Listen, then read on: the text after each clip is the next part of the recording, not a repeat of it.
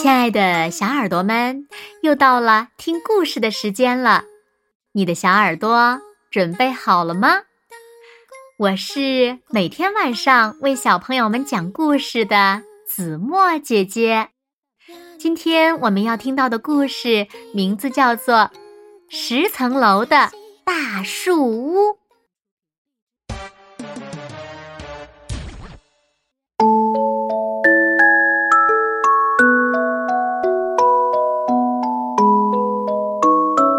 鼹鼠阿眼是樟树公寓的管理员。阿眼呀，特别喜欢这座房子。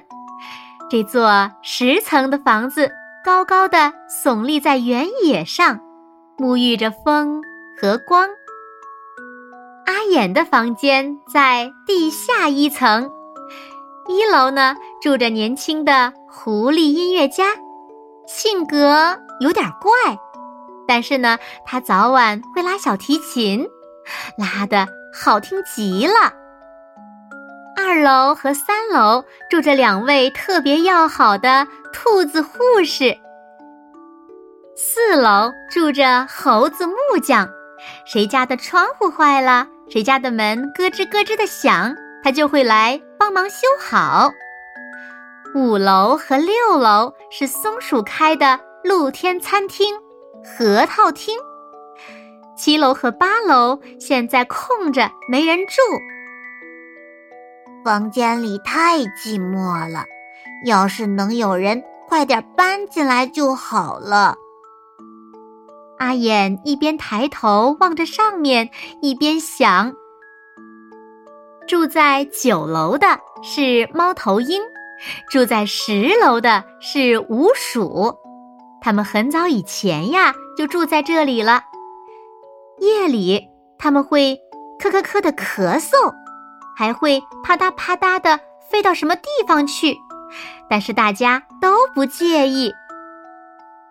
有一天，松鹫跑来看房子，带我看看房子吧。好的，请跟我来。阿眼说完，便带着松鹫上楼了。八楼有点窄，那就要七楼。不过还是上面安静，那就八楼。还是宽敞一些好。那么就七楼，决定了吗？嗯，决定了。松舅搬家的那一天，阿眼和猴子木匠来帮他搬东西。公房间有人住了。真高兴啊！不过东西可真多呀。松舅刚搬完家，新媳妇儿就来了。唉，越来越热闹了，真高兴呀！阿眼和大家在院子里开了一个热热闹闹的庆祝派对。松舅的太太下了四枚蛋。真开心呀，真开心呀！可爱的小宝宝就要出生了，大家兴高采烈地拿着花儿跑去庆祝。雨后第二天，蛇跑来了，听说八楼空着呢。蛇高兴地问：“七楼是松舅的家吧？蛋生出来了吗？”不好，蛇。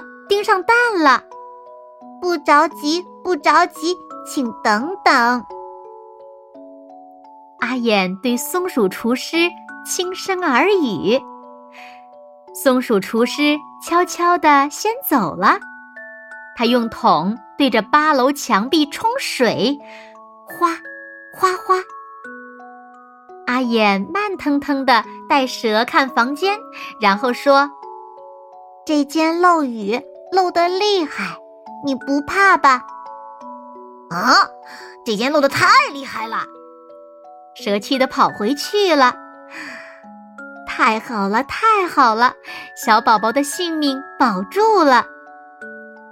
松旧的蛋孵出来了，一大早，小宝宝们就叽叽喳喳的闹起来了。不过谁也不会介意的，就连性格怪癖的狐狸也不例外。比起任何一个地方，大家都更喜欢沐浴在风和光中的樟树公寓。空房间很快都会住满的。好啦，亲爱的小耳朵们，今天的故事呀，子墨就为大家讲到这里了。那小朋友们，香樟公寓还有第几层没有租出去呢？快快留言告诉子墨姐姐吧。好啦，那今天就到这里喽。明天晚上八点，子墨依然会在这里，用一个好听的故事等你回来哦。你一定会回来的，对吗？那如果小朋友们喜欢听子墨讲的故事，也不要忘了在文末点亮六角星的再看和赞，为子墨加油和鼓励哦。当然了，也不要忘了把子墨讲的故事分享给你身边更多的好朋友，让他们和你一样，每天晚上都能听到子墨讲的好听的故事，好吗？谢谢你们喽。那现在，睡觉时间到了，请小朋友们轻轻的闭上眼睛，一起进入甜蜜的梦乡吧。和子墨姐姐说晚安，好梦。